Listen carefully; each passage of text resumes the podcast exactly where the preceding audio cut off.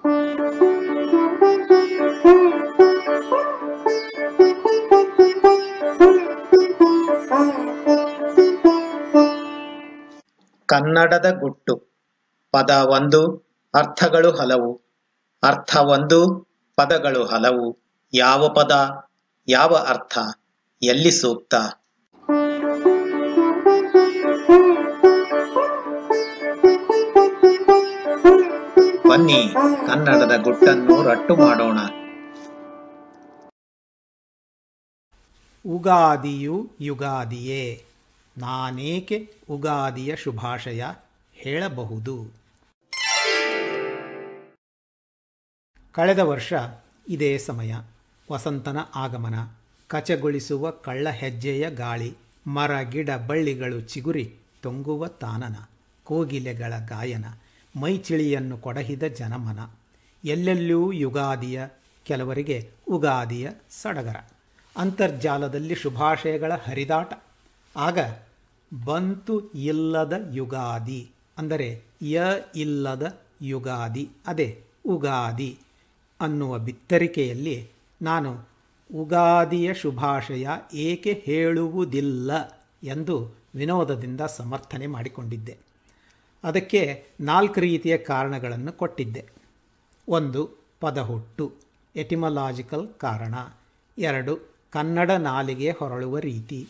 ತದ್ಭವ ನಿಯಮಗಳು. ಮತ್ತು ನಾಲ್ಕನೆಯದಾಗಿ expert witness ಅಂದರೆ ಕವಿ ಬಳಕೆ. ಭಾಷಾ ವಿಜ್ಞಾನ ಮತ್ತು ವ್ಯಾಕರಣಗಳ ದೃಷ್ಟಿಯಿಂದ ಈ ವಾದ ಸರಿ ಇರಬಹುದು. ಆದರೆ, ವ್ಯಾವಹಾರಿಕವಾಗಿ ಬಳಕೆಯಲ್ಲಿರುವ, ಅಂದರೆ ಜೀವಂತವಾಗಿರುವ ಡೆಡ್ ಅಲ್ಲದ ಭಾಷೆ ಒಂದನ್ನು ವ್ಯಾಕರಣದ ಮಿತಿಯಲ್ಲಿ ಹಿಡಿದು ಇಡಲು ಸಾಧ್ಯವೇ? ಯಾವುದು ಸಾಧು, ಯಾವುದು ಅಸಾಧು? ಅಂದು ಎಲ್ಲರಿಗೂ ಯುಗಾದಿಯ ಶುಭಾಶಯಗಳನ್ನು ಬಯಸುತ್ತಾ ಒಂದು ಕಿವಿ ಮಾತನ್ನು ಸೇರಿಸಿದ್ದೆ. ಉಗಿಯುವುದತಿ ಸಹಜ, ಉಗಿಸಿಕೊಳ್ಳುವುದ ಸಹ್ಯ ಉಗಿಯುವುದತಿ ಸಹಜ, ಉಗಿಸಿಕೊಳ್ಳುವುದ ಸಹ್ಯ. ಉಗಿದು ಮಾರುಗಿಸಿಕೊಳ್ಳುವುದು ಸಾಮಾನ್ಯ. ಉಗಿದು ಮಾರುಗಿಸಿಕೊಳ್ಳುವುದು ಸಾಮಾನ್ಯ. ಉಗಿಯದೆ ಯುಗಿಸಿಕೊಳ್ಳದೆಯೇ ಬಾಳುವ ಕಲೆಯ. ಉಗಿಯದೆ ಯುಗಿಸಿಕೊಳ್ಳದೆಯೇ ಬಾಳುವ ಕಲೆಯ. ಜಗಿ ಜಗಿದು ನುಂಗಿ ಅರಗಿಸಿಕೊ ತಮ್ಮ. ಜಗಿ ಜಗಿದು ನೊಂಗಿ ಅರಗಿಸಿಕೊ ತಮ್ಮ. ಆದರೂ ಕೆಲವರು ತಮ್ಮ ಉಗಾದಿಯ ಶುಭಾಶಯಗಳನ್ನು ನನಗೆ ಉಗಿದುಗಿದು ಹೇಳಿದರು. ಆದ್ದರಿಂದ ಮತ್ತೆ ಆ ವರ್ಷಧಾರೆಯಿಂದ ತಪ್ಪಿಸಿಕೊಳ್ಳಲಿಕ್ಕೆ ನಾನೇಕೆ ಉಗಾದಿಯ ಶುಭಾಶಯ ಹೇಳಬಹುದು ಎಂದೇ ಈ ಹೊಸ ವರ್ಷವನ್ನು ಆರಂಭಿಸ್ತಾ ಇದ್ದೀನಿ. ಭಾಷೆಗಳಲ್ಲಿ ಎರಡು ತರಹ.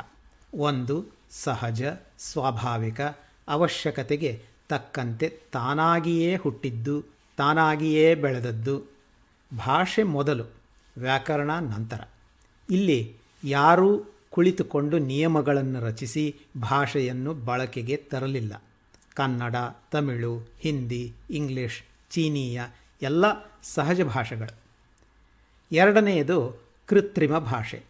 ಅಂದರೆ ಒಂದು ವಿಶೇಷ ಉಪಯೋಗಕ್ಕಾಗಿ ನಿಯಮಗಳನ್ನು ರಚಿಸಿ, ಭಾಷೆಯನ್ನು ಹುಟ್ಟಿಸಿ, ಸಕ್ರಿಯವಾಗಿ ಪೋಷಿಸುತ್ತಾ ಹೋಗುವುದು. ಗಣಕ ಭಾಷೆಗಳನ್ನು ಉದಾಹರಣೆಯಾಗಿ ಕೊಡಬಹುದು. Lisp, Smalltalk, Fortran, C C plus plus, sequel, COBOL, Python, H T M L, P H P ಹೀಗೆ. ಸಹಜ ಮತ್ತು ಕೃತ್ರಿಮ ಈ ಭಾಷೆಗಳ ನಡುವೆ ಎಸ್ಪೆರಾಂಟೋ ಭಾಷೆಯನ್ನೂ ಸೇರಿಸಬಹುದು. ಯೂರೋ ಭಾರತೀಯ ಭಾಷೆಗಳ ಆಧಾರದ ಮೇಲೆ ಹುಟ್ಟು ಹಾಕಿದ ಈ ಭಾಷೆ ಪ್ರಪಂಚದ ತುಂಬ ಹರಡಿದೆ. ಬೆಂಗಳೂರಿನ ಪ್ರಸಿದ್ಧ ಕಂಪ್ಯೂಟರ್ ಪ್ರೋಗ್ರಾಮರ್ಗಳು ಇದಕ್ಕೆ ಅಪವಾದ ಎನ್ನಬಹುದೇನೋ? ಆದರೆ ಗಣಕ ಭಾಷೆಗಳನ್ನು ಜನರು ಆಡುವುದಿಲ್ಲ. ಗಣಕ ಭಾಷೆಗಳು ಗಣಕಯಂತ್ರಗಳ ನಡತೆಯನ್ನು ನಿರ್ದೇಶಿಸಲು ಉಪಯುಕ್ತ ಆಗಿವೆ. ಬಿ ಎನ್ ಎಫ್ ಅನ್ನುವ ಶಿಷ್ಟ ರೂಪದಲ್ಲಿ ಇವುಗಳ ವ್ಯಾಕರಣವನ್ನು ನಮೂದಿಸಬಹುದು. ಒಂದೊಂದು ಭಾಷೆಯು ಒಂದೊಂದು ಉದ್ದೇಶಕ್ಕೆ ನಿರ್ಮಿತ ಆದದ್ದು ಅಥವಾ ಬಳಕೆ ಆದದ್ದು. ಲಿಸ್ಪ್ ಆರ್ಟಿಫಿಷಿಯಲ್ ಇಂಟೆಲಿಜೆನ್ಸ್ ಅಪ್ಲಿಕೆಗಳಿಗೆ ಫೋರ್ಟ್ರ್ಯಾನ್ ಸೈಂಟಿಫಿಕ್ ಅಪ್ಲಿಕೆಗಳಿಗೆ, ಕೋಬಾಲ್ ಬಿಸ್ನೆಸ್ ಅಪ್ಲಿಕೆಗಳಿಗೆ, sequel database ಅಪ್ಲಿಕೆಗಳಿಗೆ P H P H T M L ಅಂತರ್ಜಾಲ ಅಪ್ಲಿಕೆಗಳಿಗೆ ಹೀಗೆ. ಅವಶ್ಯಕತೆ ಬದಲಾದಂತೆ ಮತ್ತು ಬೆಳೆದಂತೆ ಭಾಷೆಯೂ ಬದಲಾಗುವುದು. ಕೃತ್ರಿಮ ಭಾಷೆಯೊಂದು ಬೆಳೆಯಲು ಬದಲಾಗಲು ಮೊದಲು ಅದರ ವ್ಯಾಕರಣ ಬದಲಾಗಬೇಕು. ಸಿಯಿಂದ ಸಿ ಪ್ಲಸ್ ಪ್ಲಸ್ಗೆ ಹೋದಂತೆ. ಹೊಸ ಪದಗಳು ಹುಟ್ಟಿ ಅಥವಾ ಇತರ ಭಾಷೆಗಳಿಂದ ಆಮದು ಮಾಡಿಕೊಂಡು ಭಾಷೆಯ ಶಬ್ದ ಭಂಡಾರ ಹೆಚ್ಚಬಹುದು. ಅದಕ್ಕೆ ವ್ಯಾಕರಣ ಬದಲಾಗಬೇಕಾಗಿಲ್ಲ. ಉದಾಹರಣೆಗೆ ನಾಳೆಯಿಂದ ನಗರದಲ್ಲಿ ರೈಲು ಸ್ಥಗಿತವಾಗುವುದು. ನಾಳೆಯಿಂದ ಊರಲ್ಲಿ ಉಗಿ ಬಂಡಿಗಳ ಓಡಾಟ ನಿಲ್ಲಿಸಲಾಗುವುದು.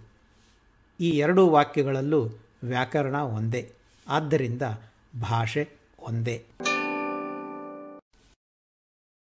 ಹಳತಿನಿಂದ ಹೊಸದು. ಇದು ಸಹಜ ನಿಯಮ. ಹಳಗನ್ನಡ ಮತ್ತು ಹೊಸಗನ್ನಡಗಳನ್ನು ನೋಡಿ. ಪಳಗನ್ನಡದ ಪಕಾರ ಹೊಸಗನ್ನಡದಲ್ಲಿ ಹಕಾರ ಆಗಿದೆ. ರಳಕುಳ ಕ್ಷಳಗಳು ಬರೀ ಳಕಾರ ಆಗಿವೆ. ಅಕ್ಕಂಗಳ್ ಅಕ್ಕಂದಿರು ಆಗಿದ್ದಾರೆ. ಇಲ್ಲಿದೆ ಸ್ವಾರಸ್ಯ. ನೋಡಿ, ಗೆಲ್ಲುತ್ತಾನೆ, ಗೆಲ್ಲುತ್ತಾಳೆ, ಗೆಲ್ಲುತ್ತದೆ, ಗೆಲ್ಲುವರು, ಗೆಲ್ಲುವವು, ಗೆದ್ದರು, ಗೆದ್ದಳು, ಗೆದ್ದಿತು, ಗೆದ್ದವು, ಗೆಲ್ಲುವನು, ಗೆಲ್ಲುವಳು, ಗೆಲ್ಲುವುದು. ಹೀಗೆ ಲಿಂಗ, ವಚನ, ಕಾಲ ಯಾವುದರ ಭೇದವೂ ಇಲ್ಲದೆ ಹಳಗನ್ನಡದಲ್ಲಿ ಎಲ್ಲವೂ ಗೆಲ್ಗುಂ. ಗೆಲ್ಗುಂ ಗೆಲ್ಗುಂ ಹಳಗನ್ನಡವೇ ಸುಲಭ ಅನ್ನಿಸ್ತದಲ್ವಾ ಯುಗಾದಿ, ಉಗಾದಿ, ಉಚ್ಚಾರ ಬರವಣಿಗೆಗಳಲ್ಲಿ ಬೇರೆ ಆದರೂ ಜನರ ಮಾತಿನಲ್ಲಿ ಅರ್ಥ ಒಂದೇ. ಅದರಂತೆ ಬರವಣಿಗೆ, ಉಚ್ಚಾರ ಒಂದೇ ಆದರೂ ಅರ್ಥ ಬದಲಾಗಬಹುದು. ಉದಾಹರಣೆಗೆ, ಇಲ್ ಪದ ಮೂಲದಲ್ಲಿ ಧನಾತ್ಮಕವಾಗಿ ಇರು ಎಂದು ಇದ್ದುದು ಈಗ ಇಲ್ಲ ಎಂದು ಋಣಾತ್ಮಕ ಆಗಿದೆ. ಹೀಗೆ ಇಂದಿನ ಪಂಡಿತ ಕೊಂಕು ಮಾತಿನಲ್ಲಿ ಪೆದ್ದ ಆಗಿದ್ದು ಮುಂದೆ ನಿಜವಾಗಿಯೂ ಪೆದ್ದ ಆಗಬಹುದು. ಈ ತರಹ ಸೂಕ್ಷ್ಮ ವ್ಯತ್ಯಾಸಗಳು ಇದ್ದರೂ ಹಳಗನ್ನಡ, ಹೊಸಗನ್ನಡ, ಎರಡು ಕನ್ನಡ. ಇಂಥ ಬದಲಾವಣೆ ಕಾಲ ಕಳೆದಂತೆ ಉಂಟಾದದ್ದು ಜನರ ನಾಲಿಗೆಯಿಂದ, ವ್ಯಾಕರಣ ಪುಸ್ತಕಗಳಿಂದ ಅಲ್ಲ. ಇನ್ನು ಉಗಾದಿಯ ಹುಟ್ಟು ಹೇಗೆ ನೋಡೋಣ. ತೆಲುಗಿನಲ್ಲಿ ಉಗಾದಿ ಇದೆ. ಅದರಿಂದ ಕನ್ನಡಕ್ಕೆ ಬಂದಿರಬಹುದು. ಅನೇಕ ಕನ್ನಡಿಗರ ಮಾತಿನಲ್ಲಿ ಯುಗಾದಿ, ಉಗಾದಿ ಆಗಿ ತದ್ಭವಗೊಂಡಿದೆ. ಅಥವಾ ಈ ಅಂತರ್ಜಾಲ ಯುಗದಲ್ಲಿ ಕ್ಷಿಪ್ರವಾಗಿ ತದ್ಭವಗೊಳ್ಳುತ್ತಿದೆ. ಇದೆಲ್ಲ ಸ್ವತಃಸಿದ್ಧ. ಆದರೂ ಈ ಉಗಾದಿ ಪದಕ್ಕೆ ಅರ್ಥಗಳನ್ನು ಸ್ವಲ್ಪ ಹಿಗ್ಗಿಸಿ ನಂಬಬಹುದು ಎನ್ನಿಸುವಂಥ ನುಡಿಹುಟ್ಟಿನ ಎಟಿಮಲಾಜಿಕಲ್ ಗಾಳಿಗೋಪುರ ನಾವು ಹೀಗೆ ಕಟ್ಟಬಹುದು. ಮೊದಲನೆಯದಾಗಿ ಉಖ ಸಂಸ್ಕೃತದಲ್ಲಿ ಕುದಿಸುವ ಪಾತ್ರೆ ಎಂದು ಅರ್ಥ. ಉಖ್ಯ ಎಂದರೆ ಕುದಿಸಿದ ಅಕ್ಕಿ, ಅನ್ನ ಎಂದು. ಇದಕ್ಕೆ ಸಂಬಂಧಿಸಿದ ಉಕ್ ಉಕ್ಕು, ಉಕ್ಕರಿಸು ಪದಗಳು ಕನ್ನಡದಲ್ಲಿ ಇವೆ ಉಗ, ಉಗಿ ಅಂದರೆ ನೀರು ಕಾಯ್ದಾಗ ಮತ್ತು ಕುದಿಸಿದಾಗ ಬರುವ ಹೆಬೆ. ಉಖ ಮತ್ತು ಆದಿ ಸೇರಿ ಉಖಾದಿ. ಅದರಿಂದ ಕನ್ನಡಕ್ಕೆ ಉಕಾದಿ, ಉಗಾದಿ. ಯುಗಾದಿ ಅಂದರೆ ಇನ್ನೇನು? ಬೇಸಿಗೆ ಮತ್ತು ಮಳೆ ಬಂದು ಹೆಬೆ ಏಳುವುದು ಶುರು.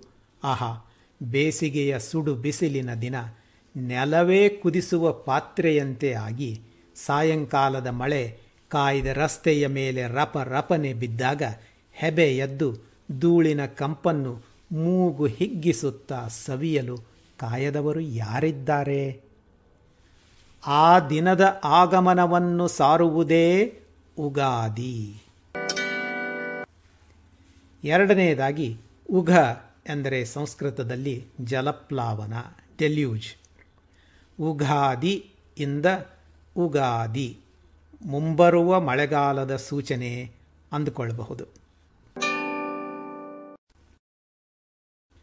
ಯುಗಾದಿ, ಉಗಾದಿ, ಇದರಲ್ಲಿ ಸರಿ, ತಪ್ಪು, ಒಳ್ಳೆಯದು, ಕೆಟ್ಟದ್ದು, ಮೇಲು, ಕೀಳು ಅಂತಿಲ್ಲ.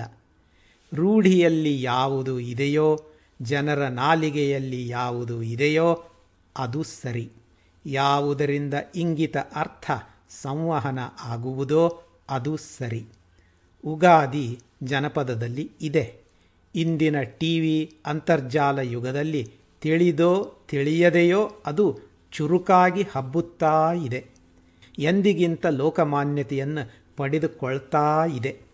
ಆದ್ದರಿಂದ ಆದ್ದರಿಂದ ಉಗಾದಿಯ ಶುಭಾಶಯ ಹೇಳಬಹುದು.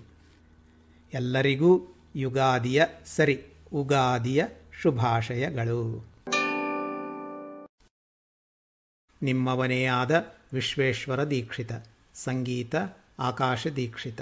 ಕನ್ನಡ ಕಲಿ, ಕನ್ನಡದ ಗುಟ್ಟು, ಬಿತ್ತರಿಕೆ ಎಂಟು, ಕಾಲ ಎರಡು ಸಾವಿರದ ಇಪ್ಪತ್ತೊಂದು, ಸಂಖ್ಯೆ ಮೂರು. ವಿಕಾಸ ಎಂಟು, ಎರಡು ಸಾವಿರದ ಇಪ್ಪತ್ತೊಂದು, ಮೂರು.